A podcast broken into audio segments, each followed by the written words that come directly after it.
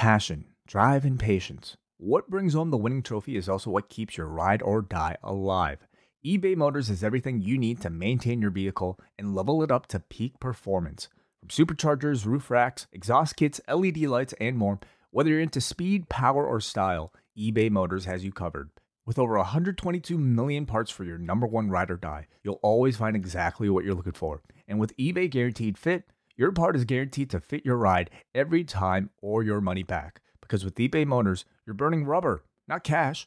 With all the parts you need at the prices you want, it's easy to turn your car into the M V P and bring home that win. Keep your ride or die alive at ebay motors dot com. Eligible items only. Exclusions apply.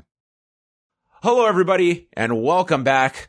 Post Puroresu is back. Everything is right in the world. W H Park has returned home after a, a world tour with a stop off in Toronto. He just needed to see SummerSlam up close and personal, as well as a return to O'Grady's, but now he is back here at the post office. W H, how are you?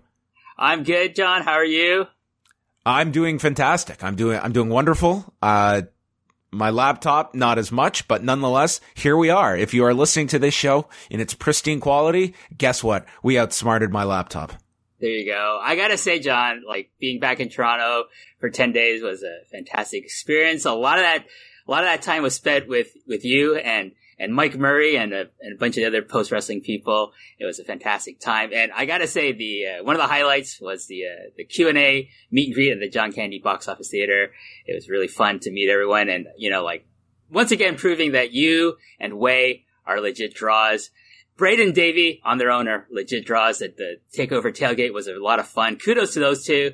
And apparently, I'm a legit draw, John. People oh, came to see me. I was me. going to make mention, like, you were a big deal to a lot of people, uh, including uh, one of the people that was helping out with our show, which is so excited to meet W H. Like, you're this enigma, this voice in their ears, but to see you uh, in, li- in, in the flesh was a big deal.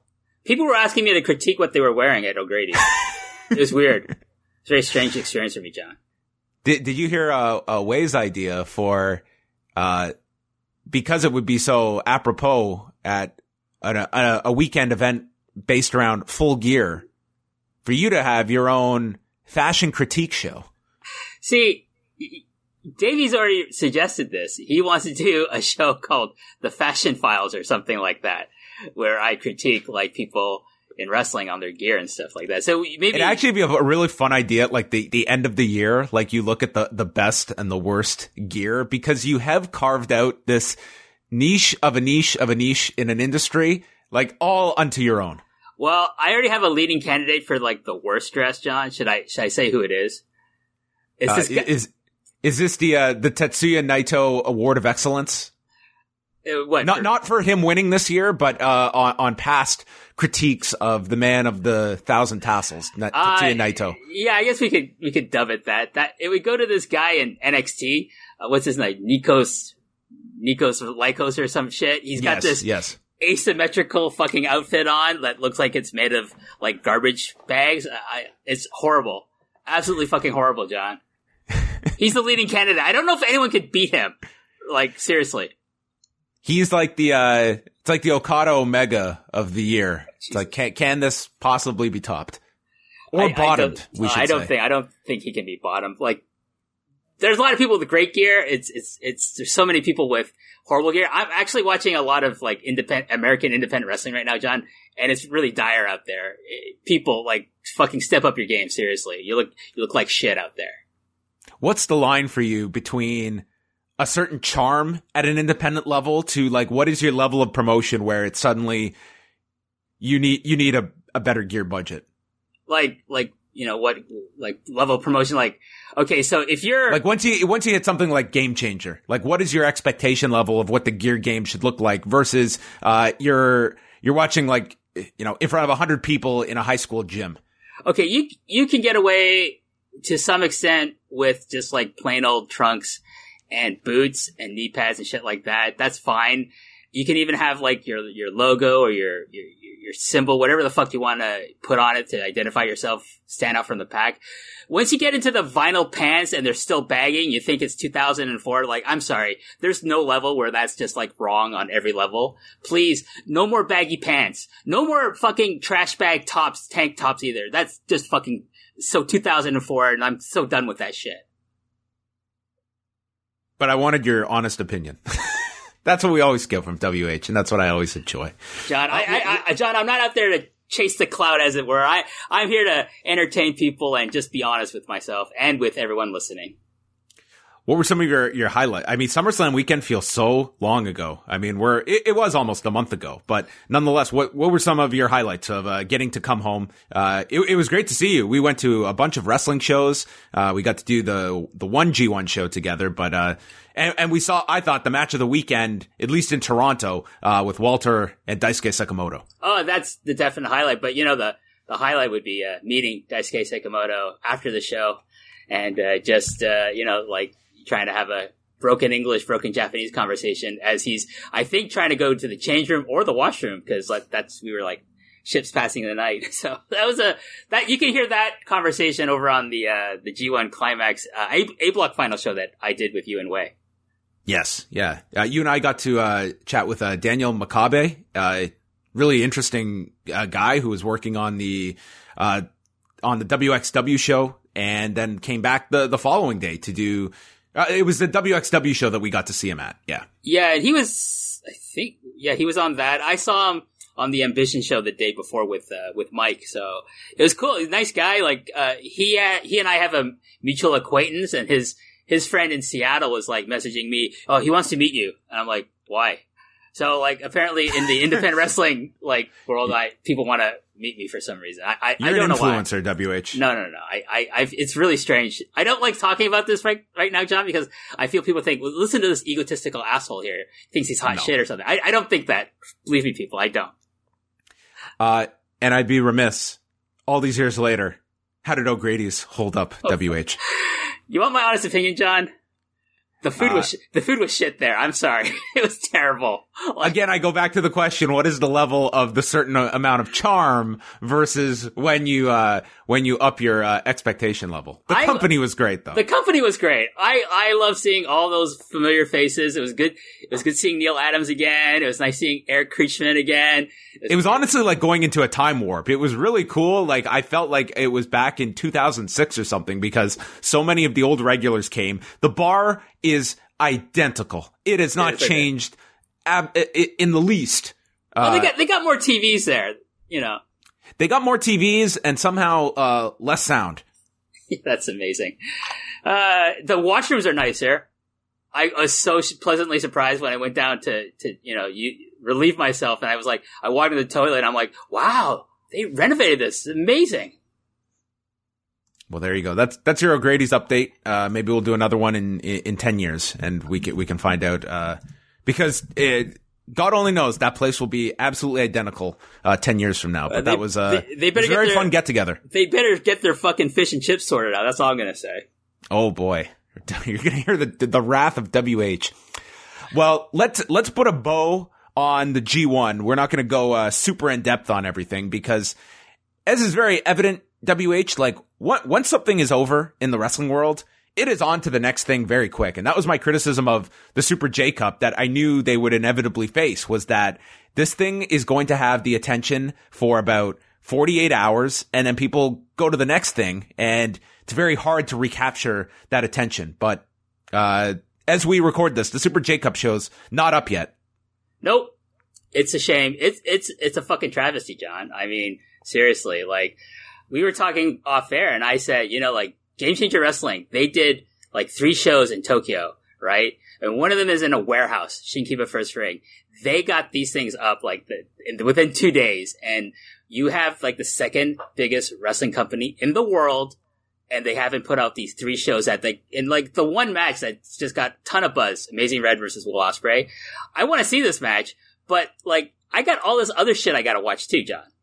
You know what they should have done? To be honest, that should have been the priority match, and you put that out for free and say, more, the entire shows are coming. Here is a Here's a make good just for us. We know these have been delayed. Here's Ospreay and Amazing Red. You could you could post that up minus commentary, and I don't think you would have one complaint.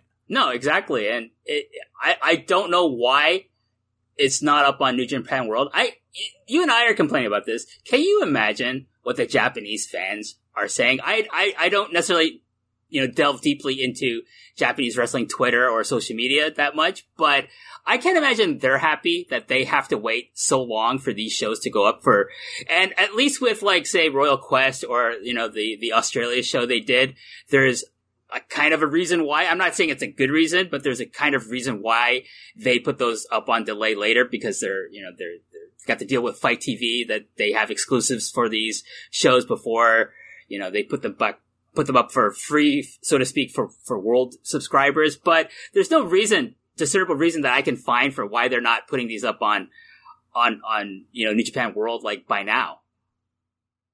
Yeah, I just think that in this day and age, if you have an event, if you're going to go to the extent of sending your crew over to the United States, you've got to be able to make these shows available for people, like, or else you're just, you're leaving money on the table. You're also leaving goodwill on the table that is going to dissipate. So I just feel, and, and for the people that will come back, that this inevitably comes up is that, well, we're just so spoiled now. Well, I'm not living in two thousand four anymore. I don't, I don't have to necessarily wait for all of this because I have plenty of options. And I think that this is, this is what the bar is set at. This is what your expectation level is at. And if it can't be met, then you're, you're sending away, uh, at the very least, you're upsetting some of your fan base that wants to watch your, your, your product, that wants to follow your business. And it's just fleeting to make all these expenses, fly your crew across for three shows and not make the full capitaliza- capitalization that you can have on, on an event like that, that has the attention of the wrestling community for at least, uh, three nights. Yeah. And I, I don't understand, like in, like you're saying, in this day and age, there's so much options out there for your wrestling, you know, entertainment, for, for fans' attention and their money, that, you know, New Japan is doing this. Like they, they, you know, they seem to be so enraptured with this idea of Western expansion. Like, okay, you, you went to the States, you had three shows there. They got a lot of buzz, but no one's talking about it anymore because guess what? Like A E W just had a big pay-per-view recently and everyone's talking about that. Everyone's talking about fucking Chris Jericho losing his belt, for God's sakes, more than the, this awesome matches, you know, that happened during the, over the course of these three shows.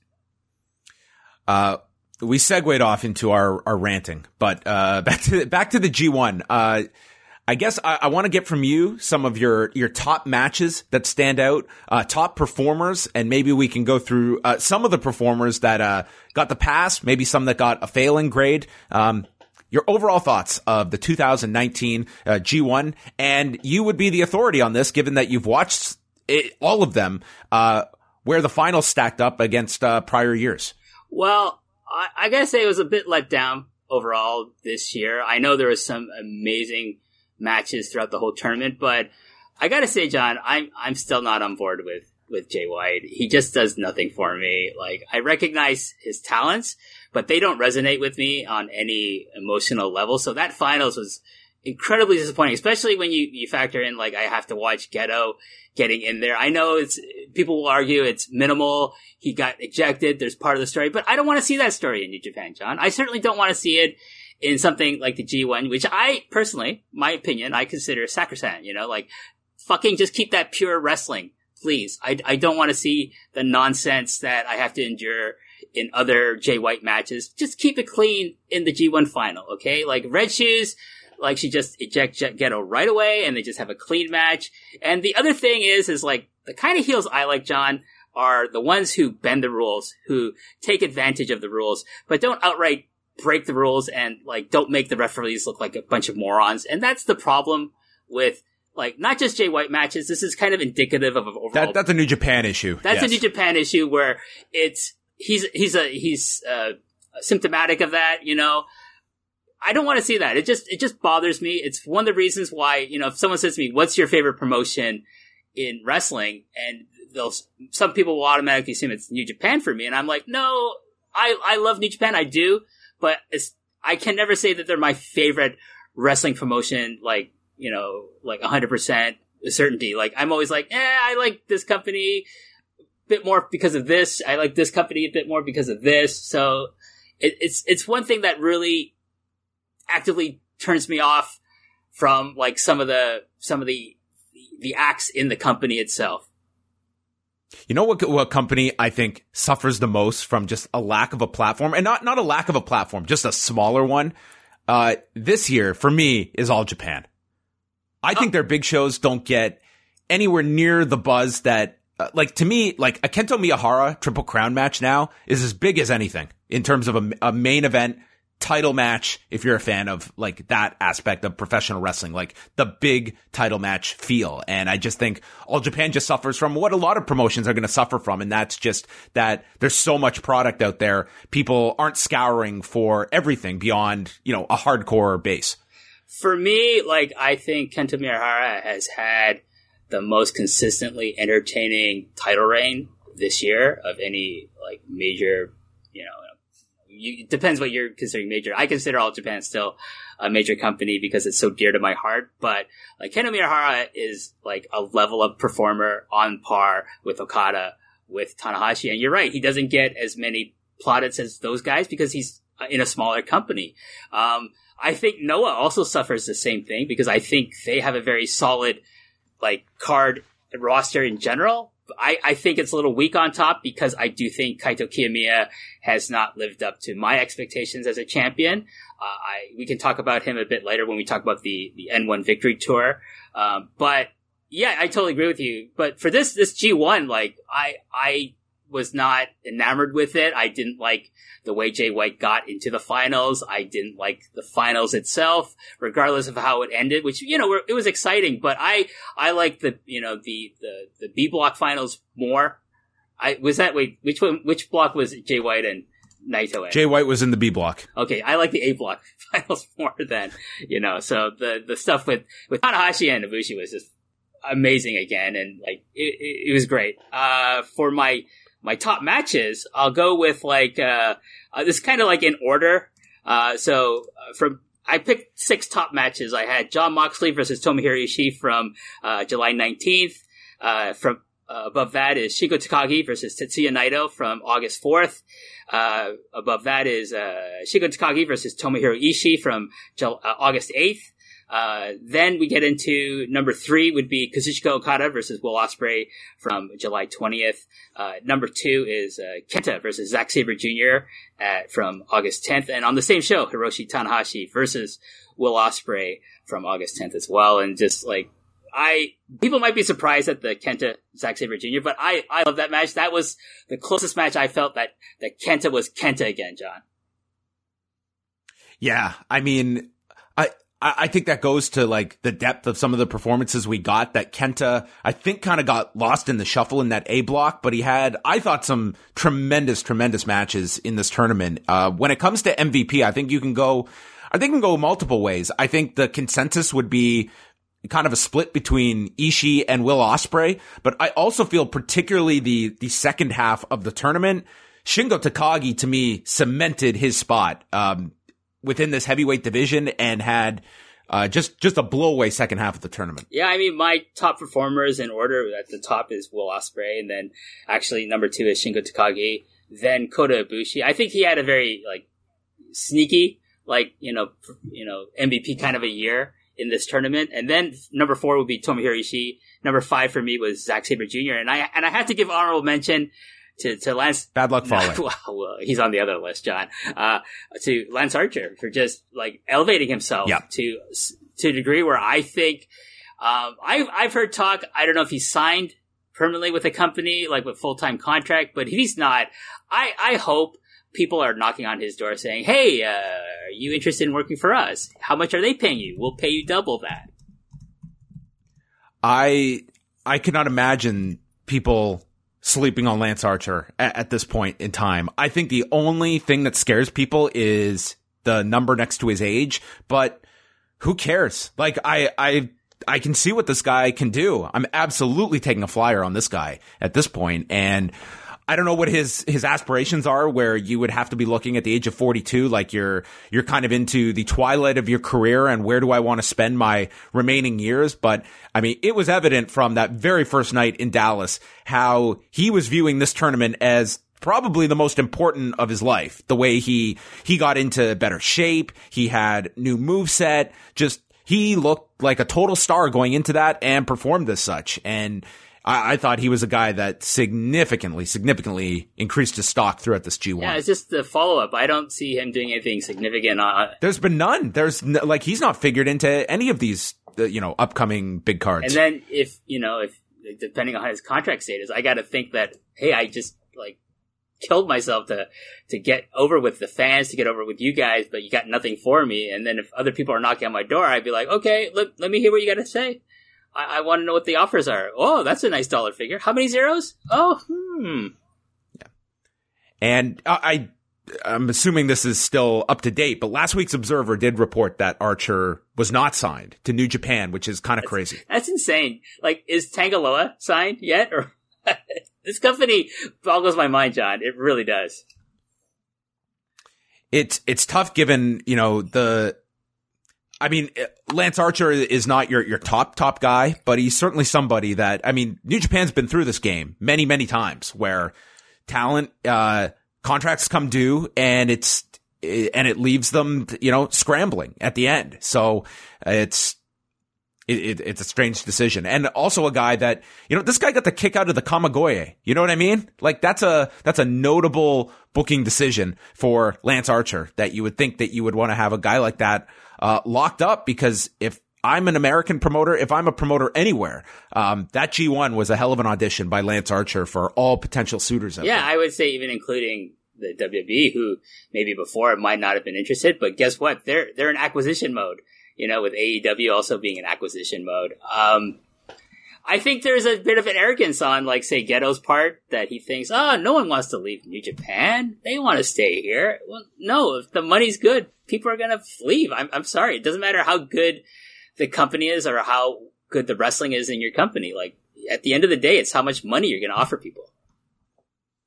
Uh, just um, looking ahead, who on these blocks uh, can you see not getting the invite back next year? And I do feel like this is uh, something that every year, I think you should have a couple new names. I think that's really good to have, like, you don't want to have identical lineups every year. So if you're looking at these two blocks, who could you see not getting the invite back in twenty twenty? I can, I'm hoping Bilock Fale doesn't get called back.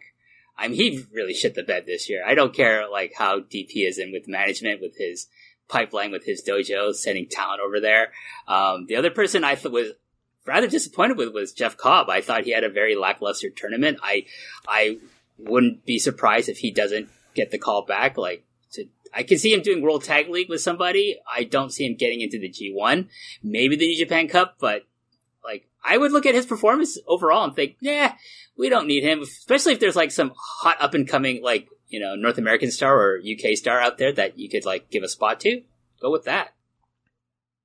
Yeah. I, I would also, at this point, I'd be very surprised if Jon Moxley is in next year's tournament, just because of his contractual status and availability to be able to go and do five to six weeks next. Uh, well, I guess we're we may be looking at a fall G one next Yeah, year. Which I, I'd be happy about. I would have to change the name of the, the series to, like, uh, Awesome Autumn or something like that.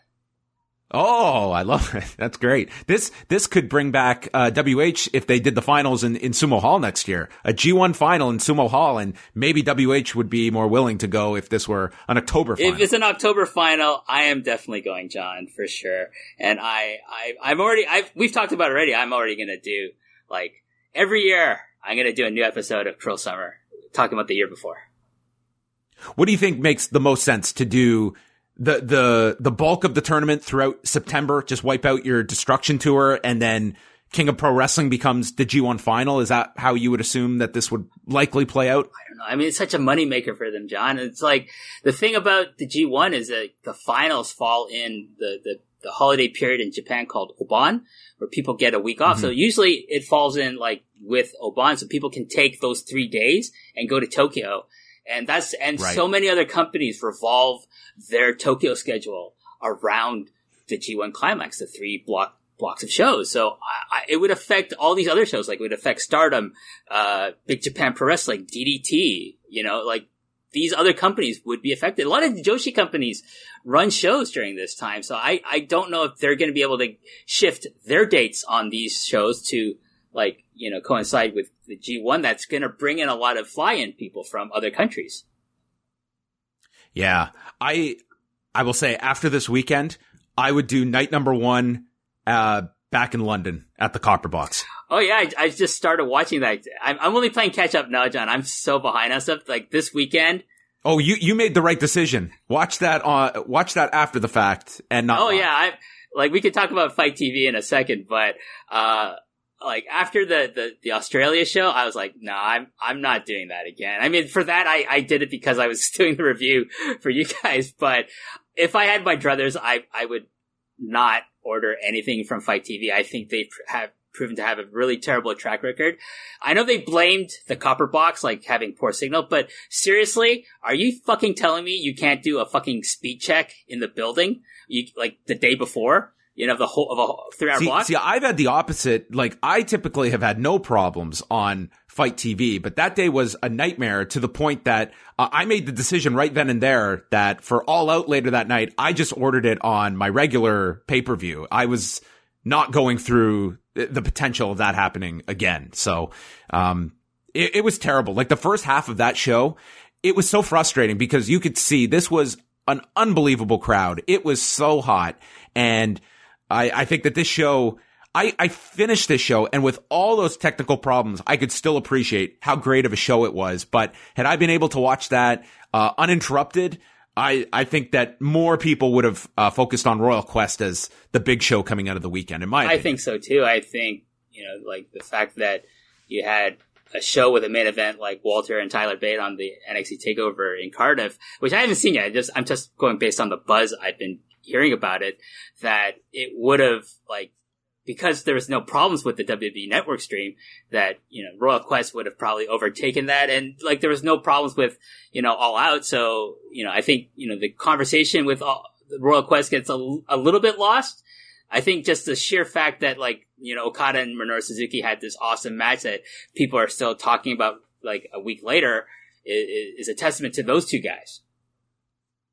Yeah, definitely. But I, I think, you know, this year I thought it was a worthwhile experiment to take the first night and go to a different place. But to me, Dallas was not an overwhelming success. Uh, London was. And I would one hundred percent go back there. And I would do the first night of the G one I, there. That would be my I my totally right agree now. With you. Like, they can easily sell out a, a building like the Copper Box. And uh, without having the cachet of it being a G one, you know, night, it, it, they just based it on, okay, it's after the G one, it's our first major show after the G one, and we didn't announce anything. And then, you know, as soon as they started announcing the talent, tickets started selling, but they didn't announce any matches until, like, you know, fairly recently. And then it's boom, like, they had an awesome crowd there. Like, and you and I have talked about this before about Dallas. Like, it's just a weird place to go to. I feel like it's not, it was a Labor Day weekend, or no, it was a, it was a July fourth weekend, so it's a holiday yeah. weekend. Dallas is not traditionally a, a hub for professional wrestling fly-ins. You had to compete with all these other A E W shows as well. It, it was a big mess, ultimately. Like, the crowd that were there, bless you, you were awesome. It, it made the atmosphere, but, like, whenever I see those empty seats in the back, it just brought me down, John. All right. Uh, a- any closing thoughts uh, before we move on uh, and wrap up the G one? Yeah, no more Bad Luck Fale. Please get the fuck out of that thing. We now move on over to the, the fall tour that they have. Uh, the Road to Destruction shows have begun. Uh, this will be leading up to three Destruction shows that are uh, mixed into the schedule over the next couple of weeks. And we also have had the start of the Young Lion Cup. And I just started, uh, I watched the first four matches uh, just last night. Uh, we had on September fourth, uh, Alex Coughlin versus uh, Yota Tsuji. And this uh, featured Alex Coughlin defeating him after... Uh, what did he hit him with? Uh, this is just with the Boston Crab, uh, with the big le- leaning back and putting a ton of pressure on him. Then Clark Connors versus Shota Umino. Also saw, uh, Clark Connors, uh, representing the L A Dojo wins with a Boston Crab. after wrenching back on the back for the submission. Then we go to September the fifth, Michael Richards versus uh, Yuya Uemura, and this featured a Boston Crab submission finish at nine forty-seven. And then Carl Fredericks versus Ren Narita, which I thought was the best match of the first four that I saw. And this featured Ren Narita applying the half crab, but then turned it into his uh, new submission that he's been using that I guess is uh, he's going and calling it the Narita Special, which is kind of like his variation of the sharpshooter. And he won this in seven minutes, seven seconds. So if you're a fan of the, the Young Lions and this particular class that I think is outstanding, uh, these are all really fun matches. And the only guy I was seeing for the first time was Michael Richards, who's from the Fale Dojo and kind of looks like a, a super young version of Zach Gibson. That's my best comparison. He's got some good facial expressions. I, I saw him on the Australia show, but I can't remember him at all, John. I like. I think he was in a match with Mike, you know, uh, Aaron Solo or something. I, I don't know. Like I, I haven't. Like I, this weekend is my catch up.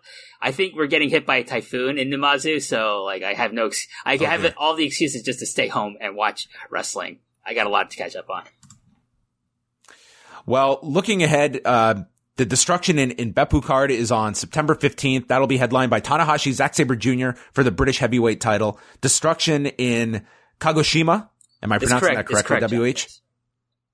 Uh, Kota Ibushi versus Kenta in their rematch from Dallas with uh, Ibushi's I W G P title contract on the line. That will also feature the junior heavyweight tag title match with El Fantasmo, Taiji Ishimori versus Will Ospreay and Robbie Eagles. And then the big one is Destruction in Kobe, September twenty-second, Tetsuya Naito, Jay White for the I C title, and a singles match, which should be really hot between Hirooki Goto and Shingo Takagi. So, Uh, I would say pretty standard fare for the Destruction shows. You typically have, I would say, one major show spread out among three. Yeah, I'm I'm most excited about the uh, the junior tag team title match with, with uh, the Birds of Prey. That's an awesome name for a tag team, by the way. I love it. Yes, uh, against uh, Phantasmo and Taiji Ishimori, and the the Goto and Shingo Takagi singles match. That should be awesome. Also, like on the Kobe show, John, is what I think will be the finals of the Young Lions Cup, which is like where they have Uh, Shota Umino and uh, Carl Fredericks slated to face each other. Yes. I think it's gonna. The points are gonna end up being these two are gonna be the finalists. It's the, the, the most logical thing, especially Carl Fredericks.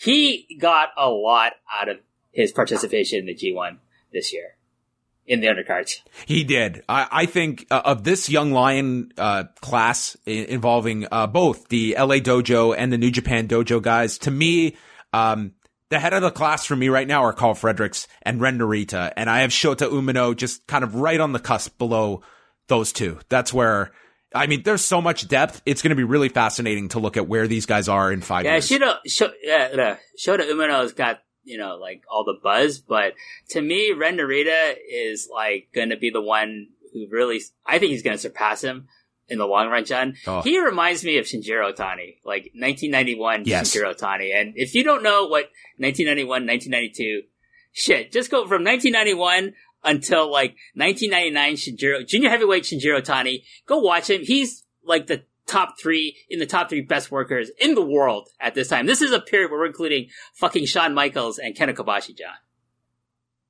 Yeah. Um, uh, as well, I'd be remiss not to mention, like, Yuya Uemura, his his selling when he is fighting to get that rope break is amazing. Like when you see like comical selling, this guy, it's like it's so intense. I, I think that he's got that aspect down at such a young age. It, it's really fun to watch these guys and just see the progressions that come at you pretty fast when you see where a guy is just versus three months. Oh, and ago. He's gonna sell a lot of merchandise to the female fans, John. Like, I think he's the best looking guy of all those guys in the Young Lions class right now. He's the guy I think they're looking at. We can sell some photo books with this young man. We can sell a lot of those fans with wrestlers' faces on them, and he's going to sell a lot of them hand towels and stuff. Mark my words, John, he's going to be a top merch maker for this company in the next ten years. He can sell in any element of the pro wrestling game. This is true. And then uh, just the last show that they've announced, of course, the annual King of Pro Wrestling is October fourteenth. Uh, do, do you still celebrate Canadian Thanksgiving, W H? I never celebrated Canadian Thanksgiving, John. Oh, well, then it's just another Monday for you. Uh, Kazuchika Okada versus Sonata for the I W G P Heavyweight title. Moxley versus Juice Robinson, no D Q, for the United States title. And then Will Ospreay, El Fantasmo, for the I W G P Junior Heavyweight title. But uh, I have a question. Uh, given that I am a New Japan World subscriber, uh, why is El Fantasmo getting a title shot? Uh, yeah, I don't know, John. Like, did he do something? Did did something happen with this guy? I have no idea. Yeah, I'm just I'm just paying attention to what's been made available. So I I don't know where where did this match I, come out of?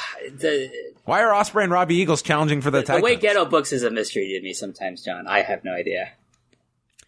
In, in fairness, they have said that they are voicing those shows this week, so I'm imagining they will be up pretty soon. But um, you know, we we skipped over with Royal Quest. What did you think about the way they handled the? Uh, not so much the FITE T V deciding to run it on pay-per-view, but then you have it up, uh, two days later on New Japan World. Oh, I think that was a, that was like, uh, what, what would we call it? That was like, you know, a, a give to the, all the fans who ordered it and had that streaming problem. Like, it was like, okay, sorry, here you go. We're, we're going to release it. I think they released it sooner than they were, they were planning to, just because like the streaming was so fucked up on the day of. And even the replay, like I remember listening to, to Benno talk about it, like the replay was the same fucked up stream that they had at the time. And I was like, you can't clean this shit up before you put up on the V O D. So I think they were just like doing uh, damage control and just saying, okay, here it is. We, we're going to put up on New Japan World. Just go watch it there if you're already a subscriber. I, I think that that's probably was the thinking, and I can understand the sentiment. I do feel when they do these, I think as just a heads up to your audience. I just think it's a it's a nice gesture to say, hey, this is where it's going to be airing live if you choose to, and give a date when we are planning to put it up instead of this guessing game. Because I think that definitely went into people's thinking, looking at the Super J Cup shows, that, man, I want to watch this show, but I don't want to wait a week plus to see this show. And, you know, it's, to me, it's something that, yes, it may, it may cost you some, some live buys, but I think in the long run, it's a nice sentiment to your audience that, okay, they do have, uh, My, they do have my budget in mind as well. Uh, if I'm willing to shell this out, uh, if it's going to be on Monday, that might that might alter my decision making process. And I am a paying subscriber on this service. Well, how much did it cost on Fight T V, John? It was twenty four ninety nine.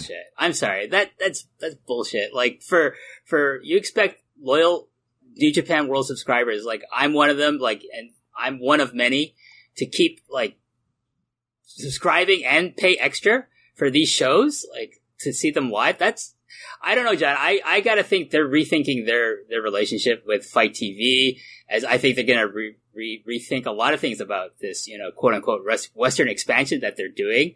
Um, I, I don't see, like, these kind of things that are generating ill will with, like, their long-term fans, especially the native fans here in Japan. I don't see these things, like, being, like, things that they'll accept easily. Like, if you and I are complaining about them, like, they, they gotta be like, why are we getting, like, the short end of the stick? We're the ones who support this fucking company through the dark days of Enochism, you know?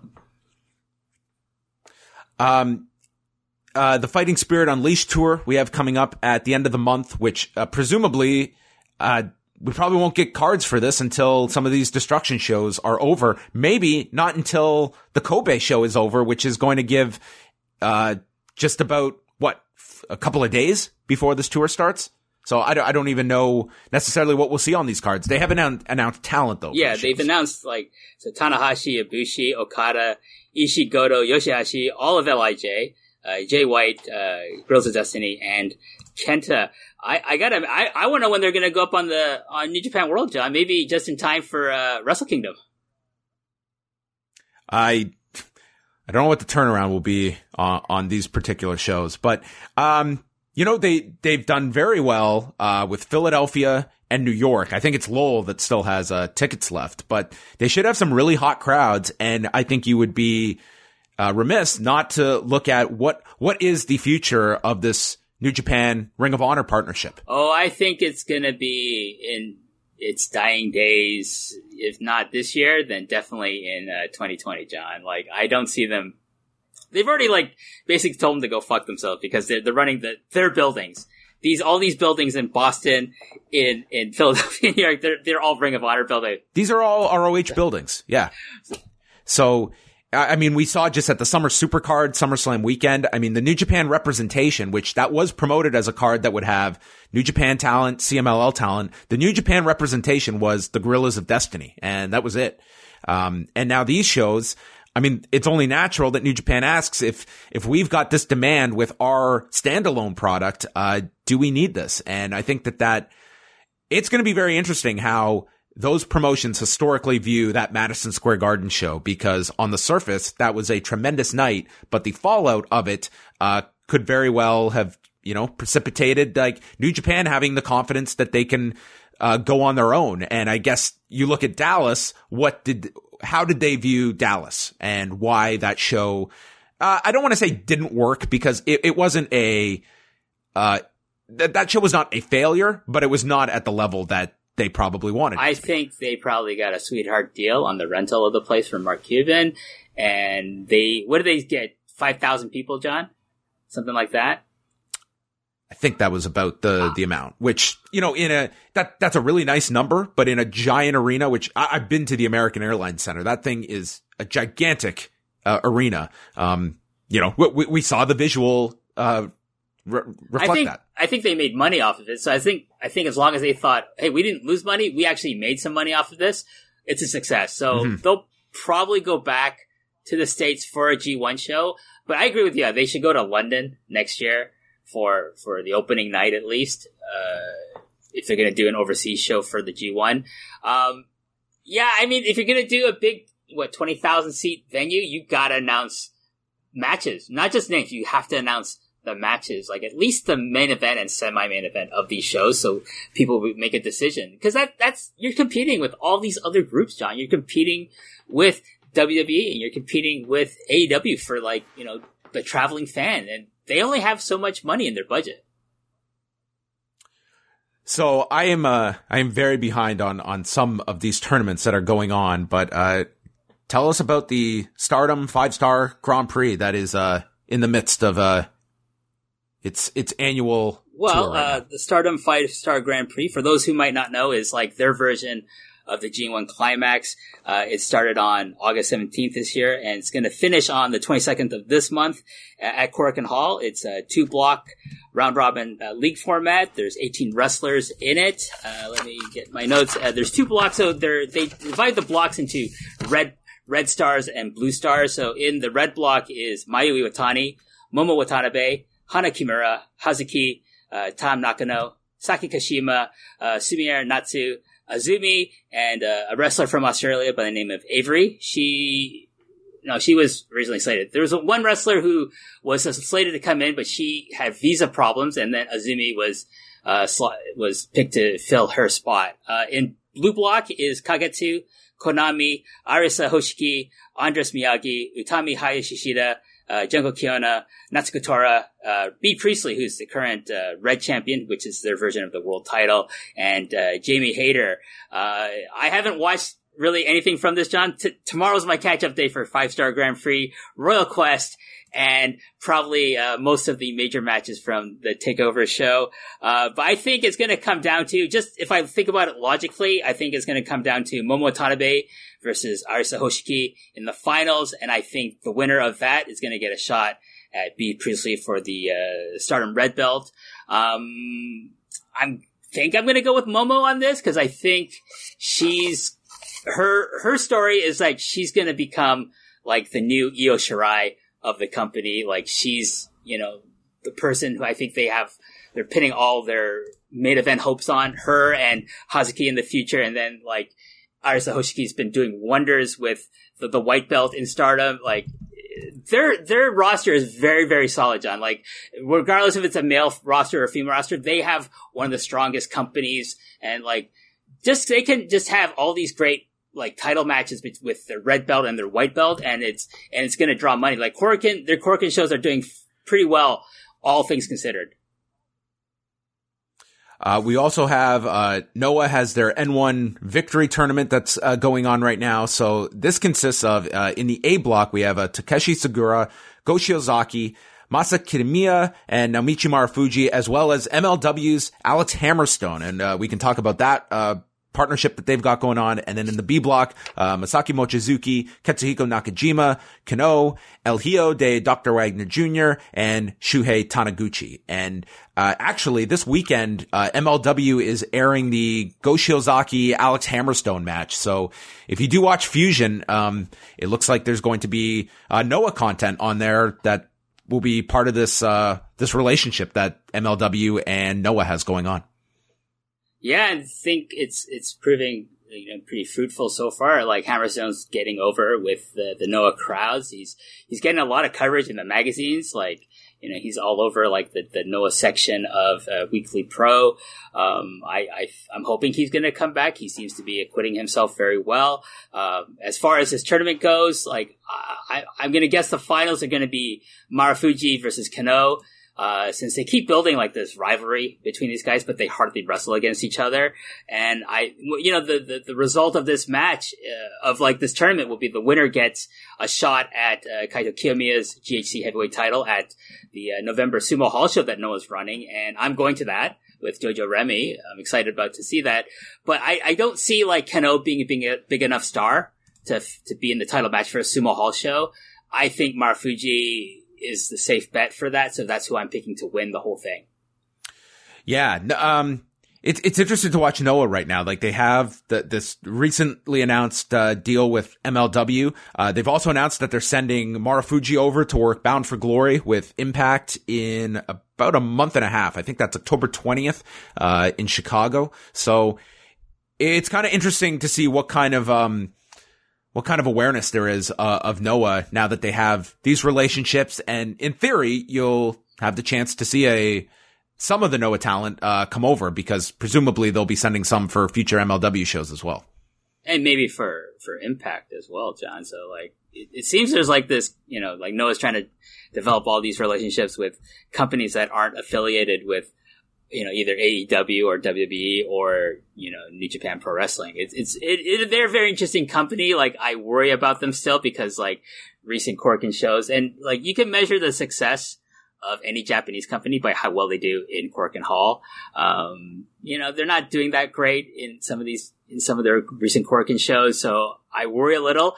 I'm worried about the Sumo Hall show. I'm excited to go to it, but, like, what are they going to do to get people to go into that? I don't know. I imagine that maybe out rising out of the Atsushi Aoki Memorial Show that All Japan had, where they sent people there, that maybe they're going to get All Japan participation at the Sumo Hall show. It would be a big win for All Japan to, to run, even if it's not under their banner, to run some matches in Sumo Hall.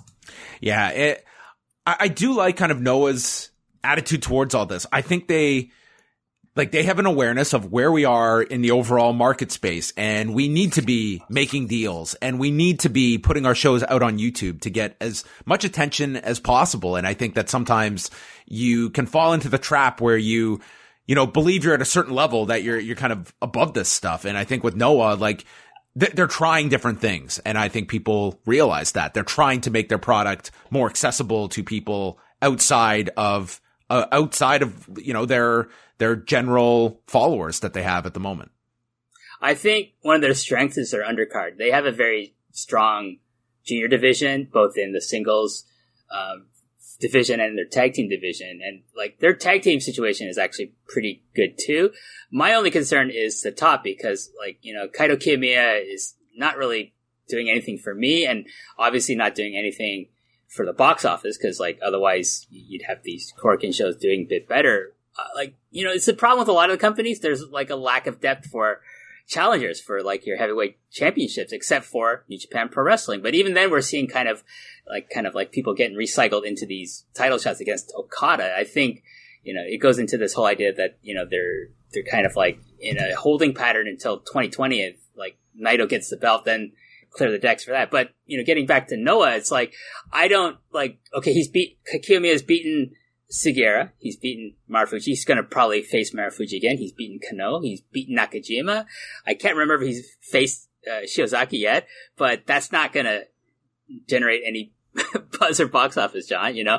Um, they need to start working with other companies. I would totally do a match like, you know, from um, guy, one of the guys who works for Big Japan Pro Wrestling now, right now is Hideki Suzuki. He's doing shots for Noah. He had this awesome match. John, if you can get it, I think I sent it to you. Watch the match that Hideki Suzuki has with Goshiyazaki. It's amazing the way... It's a technical masterpiece, the way he breaks down Shiozaki. It's so amazing. I think it's re- right in your wheelhouse. Um, but they should belt him up because he was the Big Japan champion for a while. Uh, I think he's the one Okabayashi beat. But put the belt on him. It would freshen things up in that company so much. Like, that's something that I was talking with uh, Dylan Fox over at the Eastern Lariat with. Like, like who would you belt? He said... He said Hideki, and I said Hideki. I'm like, well, great minds think alike, you know? Um, but that's what they need to do. They need to, like, bring in outsiders and to freshen things up because, like, otherwise no one's going to be interested in, like, Kiyomiya just fainting in the same dudes over and over again. Final tournament to talk about. This one kicks off next weekend. It's All Japan's Royal Road Tournament. Uh, tell us about... uh what what are the highlights that, that you have uh, going into this tournament and kind of what your expectations are? Yeah, so the Royal Road Tournament, it's their annual September tournament. It's their version of, like, the New Japan Cup. The Champions Carnival would be the G one, so this is the New Japan Cup. It starts next week on the the fourteenth of September in Sanjo City in Niigata and finishes on September twenty-third in Nagoya. Uh, so it's a single elimination tournament. The brackets look like this. So we have Kento Miyahara versus Joe Doring, and the winner of that will face off against uh, Jiro Ikemen Kuroshio, uh, who takes on Yoshitatsu. Uh, Naoya Nomura versus Sam Adonis, coming back to All Japan, and uh, the winner of that will take on Dylan James, who takes on Zeus. Uh, then we have Suwama versus Jake Lee, uh, and the winner of that will take on the winner of uh, Yuma Aoyagi versus Kai, who's making a return back to New J- All Japan. And finally, uh, we have Gianni Valletta, my favorite wrestler in uh, All Japan, versus Koji Iwamoto. The winner of that will take on the winner of Ryoji Sai and uh, Shuji Ishikawa. Uh, I'm going on total guess here, but I'm going to predict, I'm going to guess Dylan James and Jake Lee in the finals, John. And I think James needs to get the win here. Follow up the amazing Champions Carnival he had. Yes. He's kind of like quieted down, but he had that awesome match with Okabayashi. He had that awesome match with Zeus, and they haven't done anything. So I think they need to put the, put the rocket back on this guy. I don't know if I'd have him beat Kento. Because I, I, I think I would like to see Kento beat Kawada's record defense, record of defenses, I think, which is at ten. I want to see him beat that.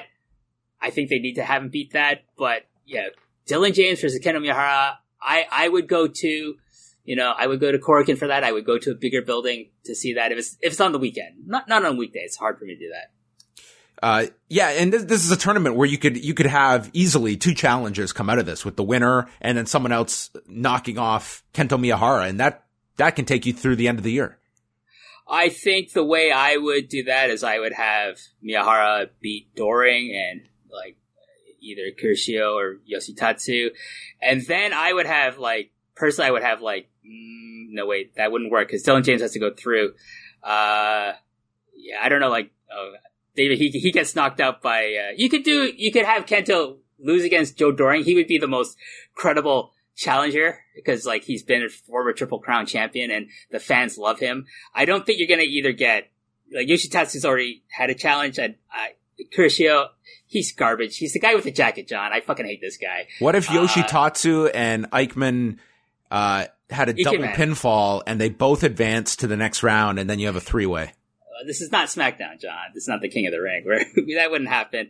They would just both be eliminated. That would that would be ideal for me. You know, I, I'll give Yoshitatsu credit. He had that awesome Triple Crown match against Kento, but he hasn't done anything since that. There's no follow up with this guy either from the company or from himself. Um, so yeah, I, I I agree with you. I think you get two challenges out of this. Doring and James, like, they're a tag team. They're they're called Bomber. Why not? It'll be a Bomber fall for for Kento leading up to, hopefully, John, we're going to see a Triple Crown defense from him in January, and you'll be there live in Korakuen Hall to see it. Oh, believe me, getting to see a Kento Miyahara Triple Crown title defense live is certainly one of the the hopes that I have for that that that trip in January. But um, I know that Miyahara, he's coming off, I have not watched it yet, but this uh, incredible match with uh, Naoya Nomura from uh, just last week, that sounds like it was out of this world. So um, I will have to catch up on that. It was fantastic, John. I love Naoya Nomura. I, I think he's awesome. He's a fantastic, fantastic talent. he is going to, like, they have to pull the trigger on him and Jake Lee soon. I, I really feel that, like, twenty twenty has is a make or break deal with these guys. I don't want, like, it to be a situation like in Noah, where they never pulled the trigger on Morishima until it was too late. They never pulled the trigger on Kenta until it was too late. They never pulled the trigger on Marufuji until it was too late. I don't want to see that happen with Lee or Nomura or even, like, say, uh, Yuma Oyagi, who's kind of like, like, he's the kind of underneath these guys, but he, he should get a shot. I don't see him become a Triple Crown champion, but he could be a solid challenger for these titles. Um, yeah, I, yeah, Nomura, it was great, John. Like, I just, I want Nomura to be the next Triple Crown champion. I want him to face Kento in, in Corkin Hall in January. I want us to be there. It'll be magical if he's the challenger and, and we get to see it and he wins the belt. Can you imagine? That'll, that'll be better than Wrestle Kingdom, John. I feel just uh, given karma, you're you're going to end up with Eichmann maybe challenging. Oh, fuck that guy. No, Ikemen. It's Ikemen, by the I'm way. Sorry. And, I'm sorry. Yeah, it means metrosexual in Japanese, John. All right. Uh, before we uh, end off this show, I imagine next month it's going to be tournament recaps, uh, looking back at all of these tournaments that are going on. Um, but you are going to be launching the much-anticipated follow-up to your your – critically acclaimed Cruel Summer series. Uh, you made this announcement, uh, but do you want to share with the listeners what is next in the pipeline for W H Park at Post Wrestling?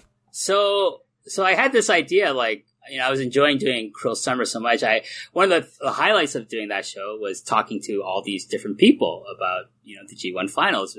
But I thought, what, what can I do? Okay, well, you know, like, who's, who's retiring soon? Well, Jushin Thunder Liger, who's a legend in the world of professional wrestling, Jushin Thunder Liger, who has a plethora of amazing matches that we can talk about, Jushin Thunder Liger. So I thought, okay, I'm going to do a show about the greatest matches of Jushin Thunder Liger's career. But, John, he has over four thousand matches in his in So his W H is doing four thousand shows for us, everybody. What what an unbelievable feat this is going to be.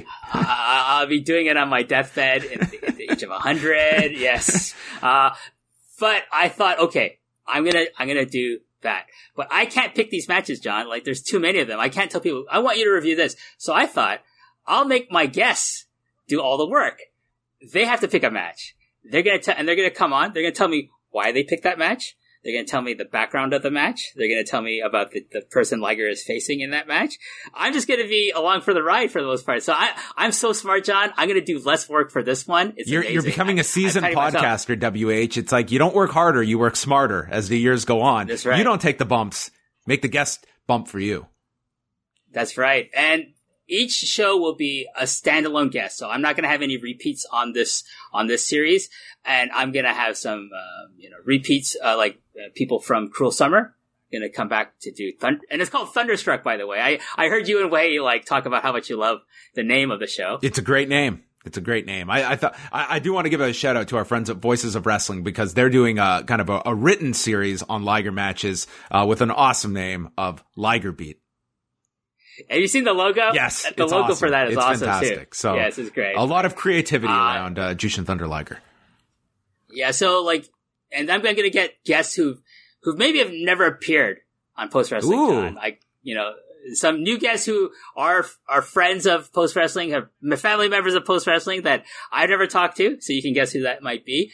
But I'm also getting people who are, you know, like from other podcasts or, or wrestling journalists, so to speak, that maybe have never appeared on our network. So I'm I'm excited to talk with them as well. I'm very excited for this series. So keep it tuned to post wrestling dot com. We'll have updates of uh, when the series is going to roll out. But anyone that uh somehow missed any of Cruel Summer, I, I to me, that will be a staple and uh an account that people can go back to. Those shows are timeless. And I, I just want to say W H, you did such a phenomenal job. Uh, you know, when you laid out that idea, I knew it was a very ambitious plan, and you coordinated guests. You did your fantastic research. And I don't think people can appreciate all the time that goes into, uh, shows like this. And you did just an outstanding job with Cruel Summer that I think people will go back and reference, um, ma- many times over, uh, for future G ones.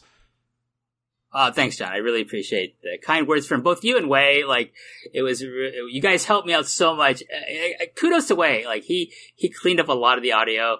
um, for a lot of these shows and helped me out with some of the technical stuff. So, you know, he, he is a godsend to, you know, post wrestling podcasters everywhere, not just to myself and to you, but to, like, I'm sure to Braden and Davey and like other people who, who uh, do podcasts for, for post wrestling. So, you know, my, my thanks to Wei for all of the help he gave to me. It wasn't, it wasn't like just me, honestly. My thanks to all the guests. Seriously, they did so much research themselves coming on to the shows and having a great amount of enthusiasm to talk with me. Like, I, when I started this, John, I didn't think anybody would want to talk with me. So I picked a lot of the people I already knew, like, who might not be like well-known podcasters, but then I, you know, I, I was thankfully, you know, acquainted really well with Alan Cunahan, Alan Farrell, and like he, he was enthusiastic to jump on board. And then other people, when we announced it, John, you wouldn't believe the amount of people that came out of the woodwork and saying, "Oh, can I be part of it?" And I'm like, I already picked a bunch That's of people. Awesome. Sorry. So it was really flattering to me, um, that people wanted to like come onto the show with me. And, and it's been easier to get guests, like new guests, for this show and because of the success of Cruel Summer. So I'm really thankful for that. And I think it's going to be really exciting, John. I'm, I'm excited for you guys to, to listen to them and put them up. And then, you know, like for the, for the listeners out there to like experience some of these new voices and, and familiar voices as well on Thunderstruck. So keep, uh, keep it tuned to post wrestling dot com. We'll have plenty of updates on that and give everyone, uh, plenty of notice when, uh, Thunderstruck, uh, will debut here on the Post Wrestling Network. And the reason you got so many uh requests to be on the show, W H, it ties back to our opening. W H Park is a big deal in the world, everybody, so don't you forget it. Follow him at W H Park nine. He is always sharing his uncensored, candid thoughts about the wrestling industry at large. Uh, so go follow him there, and you can catch him here each and every month uh, with myself as we go through uh the entire Japanese wrestling industry. So we'll be back uh in a couple of weeks, we'll uh, we'll be back for another one of these. Let, let's try and do it before King of Pro Wrestling, because that's a that's a long stretch. I think so. That's a good time to can't go so long without having my my chats with W H. So I always look forward to these. That's right, John. All right. Well, thanks everyone uh, for tuning in. Uh, Wei and I will be back Monday night following Raw. Uh, W H will not be joining us after Raw, but uh, good luck, W H, catching up on all the stuff that you have uh, scheduled, and uh, and be safe over there. I hope uh, I hope everything is safe there. I I hope so too. It shouldn't be a problem. I'm used to the typhoon season here in Japan, John. All right. Well, thanks to all of you for listening, and uh, that is it. Goodbye.